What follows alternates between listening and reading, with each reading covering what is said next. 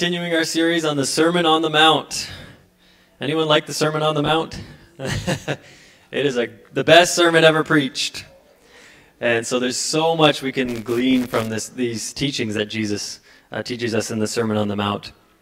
And so we are, last week, Serena talked about the Beatitudes, and uh, we talked about these characteristics of what it means to be a believer. And in many ways, it's the kind of the upside down of the things that our world values. Our world often values power and status, and Jesus comes and says, No, it's the meek who are going to inherit the earth. It's the humble, it's the, the pure in heart. So uh, these are the characteristics of those in the kingdom of God. So today we're going to continue on Matthew 5 13 to 16. If you have your Bibles, I want to encourage you today and throughout the series to have your Bibles with us, with you, because we're going to be flipping through uh, a few different passages, and I want you to, to have it physically there. You can grab it on your phone too if you have it on your phone. Okay, Matthew 5, verse 13 to 16. This is a very, uh, we're just going to focus on verse 13 today, because there's so much in here that we can unpack. So, Jesus says, You are the salt of the earth. And the word you here is plural. So he's saying, You all, the church, uh, believers, you all are the salt of the earth. But if the salt loses its saltiness, how can it be made salty again? It is no longer good for anything except to be thrown out and trampled underfoot. You are the salt of the earth. What does this mean? Salt. What does it mean that we are salt? Today's the day where we think about salt. Well, there's snow everywhere and ice everywhere. A way that we Canadians use salt is to actually trample under our feet. We do that on purpose. uh, so, what does this metaphor mean? This metaphor has kind of puzzled people throughout the centuries. And there's been, I've heard many different interpretations of what this actually means. Um, so, the way we interpret words, uh, just as humans, is we, we see a word and then we think of our own context around that word and then we read that into the scriptures. So, as Westerners, as Canadians, we see salt and we think food, don't we? McDonald's. Salt. I love salt. that's immediately what we think of because that's our experience of salt. McDonald's, food. Uh, we use it to flavor our food. So I've read many interpretations of this passage and commentaries on this passage where they say, well, Jesus is saying here that as Christians we bring flavor to the world. And it's like, oh, that sounds kind of cool and artistic. I like the way it sounds, but it seems kind of weird. What does that actually mean? We bring flavor to the world when we go out? I'm not sure. Uh, so we, this is often how we, we read a word and understand what it means. But this is not actually what Jesus is saying here. This is not actually what he's saying here. And I know that because in Luke, Jesus actually describes what salt is used for. So if we look at, at Luke's version of this story, Luke, flip to Luke 14, verse 34 to 35.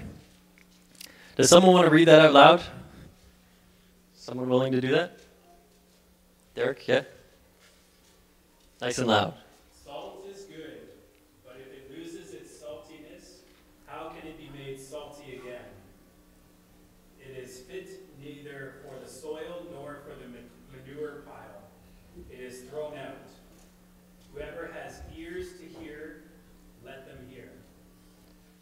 Okay. What do you notice about that passage? What does he talk about in the salt, with the salt here? No food is mentioned. No food is mentioned. Yes, he doesn't talk about McDonald's. No food. He says the salt is neither fit for the soil or the manure pile. What does that mean? What in the world is he saying here? Um, what is he talking about here? We, any of you ever put salt in your soil when you're gardening? No, it's not really something we do. You try to try to pre-season. Oh yeah, okay. Oh, okay. See, I'm not a gardener. I don't know. I think regular table salt doesn't usually work well with plants, is what I've heard. Uh, but so that's something we don't really we use on our plants in our in our soil usually, except for this kind of salt that Evelyn's mentioning here. Any of you ever put salt on your poop? Don't raise your hand, please, if you have. That would be very strange. What is he talking about here? Salt for the soil and for the manure pile. So, I'm about to blow your mind here, okay? When we think of salt, we think of salt that we have on our tables. And this salt is called uh, sodium chloride. This is a, one kind of salt. Many people don't realize that there's actually many different kinds of salt. So, in Jesus' day, the way they would harvest salt is that they would go to the Dead Sea. Has anyone been to the Dead Sea before? If you've gone to the Dead Sea, and you can actually go swimming in the Dead Sea, and it's so buoyant because of all the salt that's in the, in the Dead Sea. It's one of the most salty places on earth. So if you lay in there, I've actually had the privilege of going there. If you go and you just lay in the water, you just float, and you, it's so buoyant because of all the salt. But what people don't realize is that there's many different types of salt in the Dead Sea. And so I did some research and I went on NASA's website. For some reason, NASA is looking into this kind of stuff. But I looked up what is actually the, the chemical makeup of the Dead Sea today. And so this is what NASA said. It said the mineral content of the Dead Sea is significantly different than that of ocean water, and it consists of so this is table salt here, only 8% sodium chloride. That's table salt. It has 53% magnesium chloride, and it has 37% potassium chloride. So, do any gardeners in here know what potassium chloride is or potash is? This is a salt that's used in gardening, in fertilizers. Sorry? In farming, yes. This is one of the most widely used fertilizers in farming, potassium chloride. And it's often used with other uh, ingredients to make potash, which we use in our gardens. Isn't that interesting? When you start to dig into some of these things in Scripture, it's so fascinating what, what comes out of it. So, potassium chloride is used in plant fertilizers. It helps, uh, it helps with a lot of different functions in plants. It helps synthesize protein. Uh, it plays a key role in photosynthesis. It helps transport sugars uh, to the developing fruits and the roots. So, it basically helps the plant produce fruit, is what this salt does. Interesting, eh?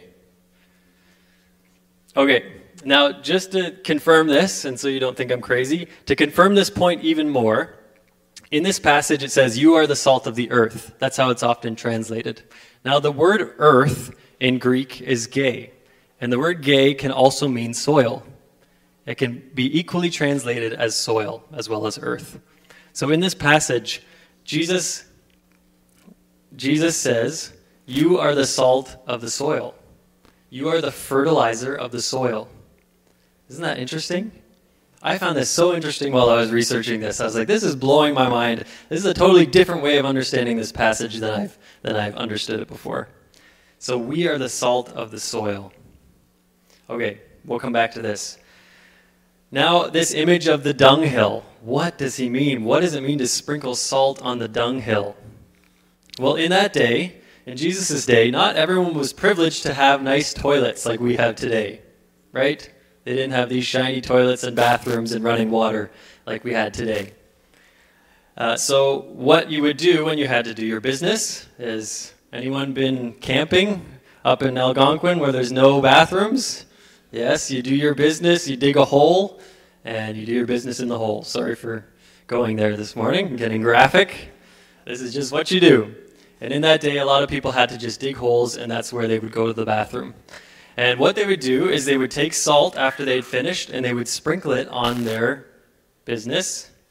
And what this would do is that salt is an antiseptic, so it actually kills bacteria. And so, what this would do, this would prevent bacteria from spreading and multiplying and causing sickness to break out. Isn't that interesting?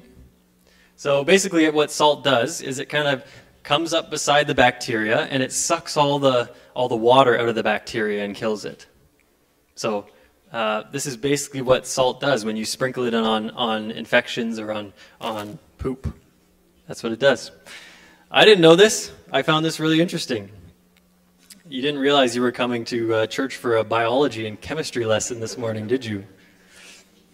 So interesting. So, what does this mean? Salt naturally promotes the growth of good things. and it naturally prevents the growth of bad things. Is that a simple enough metaphor? Salt promotes the growth of good things, it pro- promotes the growth of fruit in plants. And it, and it kills off bacteria. It actually prevents the growth of bacteria. And it does this just by being salt, just by being present in the soil, just by being present on the poop. It just sits there and it, it has these effects. So, as a born again believer, filled with the Holy Spirit and the pure Word of God in your heart, your presence has the ability to positively transform culture and to destroy the work of the enemy. This is the nature that God has given each one of us.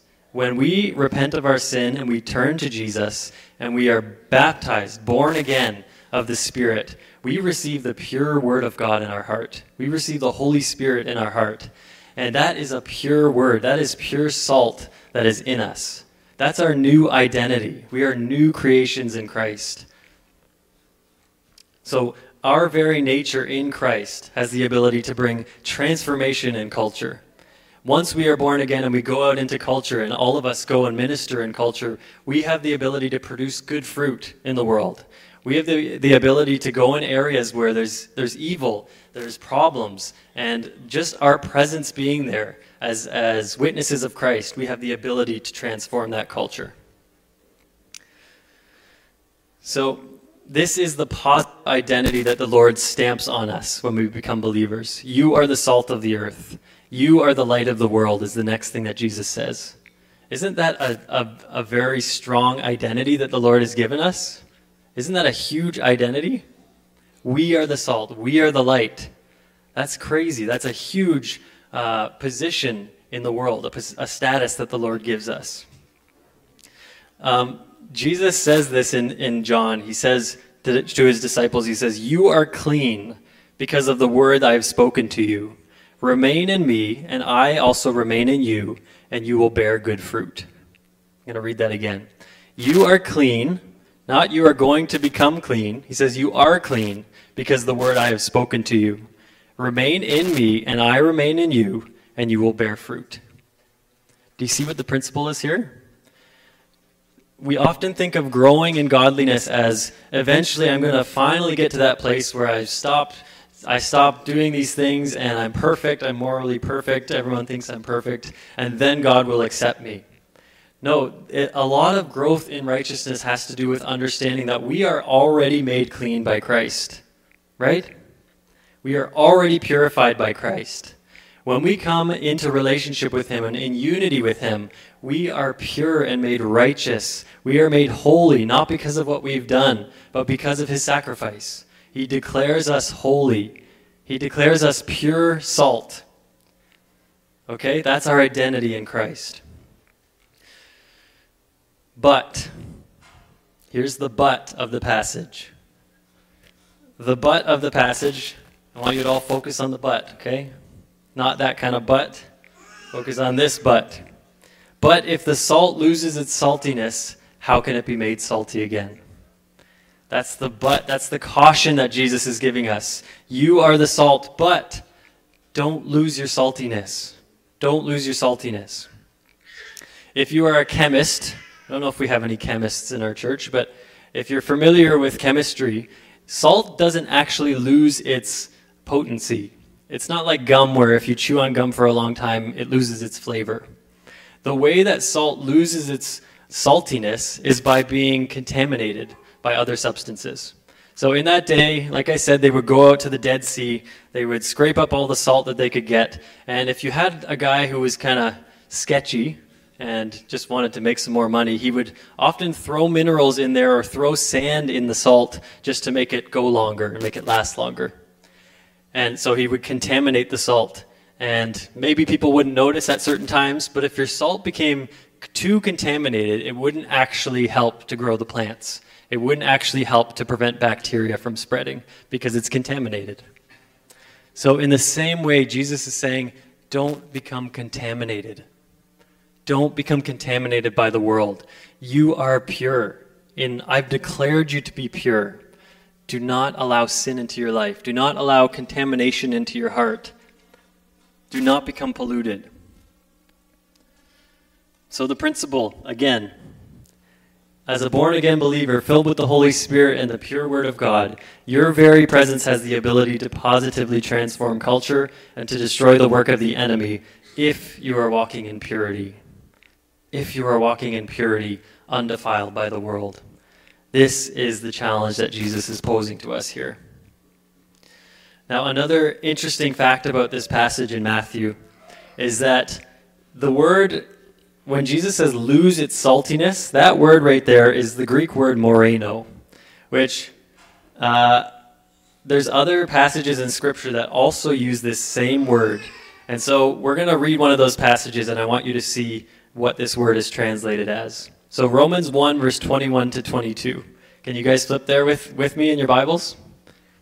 Romans 1, verse 21 to 22. I'll give you a minute there. Romans 1 21 to 22. All right, almost there. So here, Paul says, Although they knew God, they did not honor him as God or give thanks to him. But they became futile in their thinking, and their foolish hearts were darkened. Claiming to be wise, they became morenos. What word is, what does it say there for you? Fools? Any other translations? Dark and confused. Interesting. It's the same word as losing saltiness. This word right here is morenos, losing its saltiness in the Greek. And in this passage, it's the same word, morenos, becoming foolish. So it's see the see the metaphor that Jesus is saying here. If the salt becomes foolish, how can it be made salty again?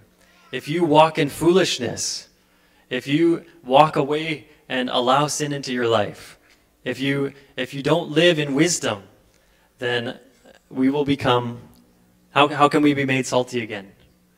We're not good for anything but to be thrown out and trampled. Isn't this interesting? Isn't the Bible so interesting when we dig into it and we look at the history and we analyze it? The Bible has so many layers. It's such a such an incredible book. Okay, let's hammer this point home by reading Mark. All right. Mark 9, verse 43 to 50. This is the passage where Mark is also talking about that same parable where Jesus is talking about salt. So, this is the context of Mark when he uses this, uh, when he talks about this passage. Mark says, If your hand causes you to stumble, cut it off. It is better for you to enter life maimed than with two hands to go into hell, where the fire never goes out. And if your foot causes you to stumble, cut. It's better for you to enter life crippled than to have two feet and to be thrown into hell. And if your eye causes you to stumble, pluck it out. It's better for you to enter the kingdom of God with one eye than to have two eyes and to be thrown into hell, where the worms that eat them will not die and the fire is not quenched. Everyone will be salted with fire. Salt is good, but if it loses its saltiness, how can you be made salty again? Have salt amongst yourselves and be at peace with each other.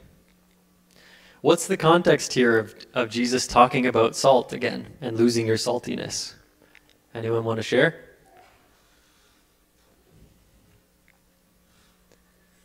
Sin. Yeah, the context here is rooting out sin, taking the sand out, allowing the Lord to take that sand that's been mixed into your life out of your life so you can live as a pure salt in the world. So Mark is saying the same thing here. He's saying the same thing as in Matthew. We are the salt of the world, but don't let yourself become corrupted by sin. Don't let sin near your door. Even though we have the identity, the Lord has given us the identity of uh, we are salt, we are pure, we are clean through Christ we still have the responsibility of rooting sin out of our life. We still have the responsibility of, if our arm is leading us into sin, to cut it off. Not literally, but you know what I mean. If there's things in our life that are leading us into sin, we have to be drastic with them. I think for so long as the church, we have been complacent with little sin creeping into our hearts. Sin doesn't just jump on us and say, oh, all of a sudden you're going to start robbing banks. No, that's not how it works. It doesn't just jump on you and say, okay, now you're going to go kill that person. Sin creeps in. It starts to creep in with a thought of, wow, maybe that person's not as nice as I thought they were. Oh, wow, maybe that person is, has bad motives. Or it creeps in and says, no one's going to notice if I, if I take a little bit more money from, from this than I should. No one's going to notice if I take this. It creeps in. Sin is slow, it's gradual. And we have to be so diligent to hold the line and say, I'm not letting any impurity in my heart. I'm not letting any impurity near my door. And are we doing that? Are we firm in our resolution to say, no, sin is not entering into my life? I don't care what happens. I'm going to cut it off as soon as it comes near my door. And the scriptures say if we resist the devil, he will flee from us. If we resist him. That's what the Lord has given us the power and ability to do, is to resist sin and to say, no, I'm not coming near sin. It's not coming near my door. Um, Peter says, God has given us everything we need for a godly life through our knowledge of Him. God has already given you everything you need for life in godliness by the Holy Spirit and by your knowledge of Him. Paul also says, If you live according to the flesh, you will die. But if by the Spirit you put to death the misdeeds of the body, you will live. So I don't know what part of the message you need to hear this morning. We all have we're all in different places in our journey with the Lord. Maybe at, maybe you need to hear the message that you are valued by Christ and you are redeemed in him. Maybe you need to hear that you are the salt of the earth. The Lord has looked on you with favor and he has called you into his kingdom and he's stamped a good identity on you. He said, I make you clean by my word in you. You are clean in Christ. Maybe that's what you need to hear if you're feeling discouraged, if you're feeling like I'm worthless. Maybe the Lord wants to stamp that on you and say, You are clean in Christ. You are the salt of the earth. Maybe He's calling you to jump into the soil. It's very easy to become a believer and get saved and then just stay in the bag of sand and to say, I don't want to go out into the world. It's too crazy out there. It's too much crazy stuff and politics and angry people. I don't want to go out of the church. I don't want to go out of my, my comfortable circles. Maybe the Lord's He's taking you and He's maybe throwing you and saying, Go into the soil. Go into the soil where it's dirty, where there might be poop. But that's where I've called you to kill that bacteria. I've called you to go into the world to bring about goodness, to kill off the bad stuff. Maybe that's what He's challenging you this morning. Or maybe he's inviting you to look at your heart and say, maybe, maybe I have mixed in some sand in my heart. Maybe I am saved, but I, but, but there's been things that I've allowed into my, into my heart. Maybe there's sin that I've, thoughts that I've meditated on that I shouldn't have. Maybe there's things that, the, that uh, I know are not right, but I just feel helpless to overcome them. Whatever it is that the Lord's speaking with you this morning, I encourage you to, to meditate on that, to write it down, and to make a strong resolution to walk in holiness. To walk in holiness. So I hope that encourages you this morning. I hope it challenges you, and I hope that the Holy Spirit uh, invites you into this, this understanding of who you are in Christ and to understand the, the importance of living in holiness and living in purity. So let's close our time by praying together, and let's ask the Holy Spirit to to show us what he wants us to see from this passage. Jesus, we thank you that your word is so layered, Lord. It's so deep and rich. We thank you that your even the metaphors you use are just so interesting. And we thank you that you speak to us and continue to speak to us through your word. Lord, we value every word you speak and we want to take it to heart. We want to live exactly by your word.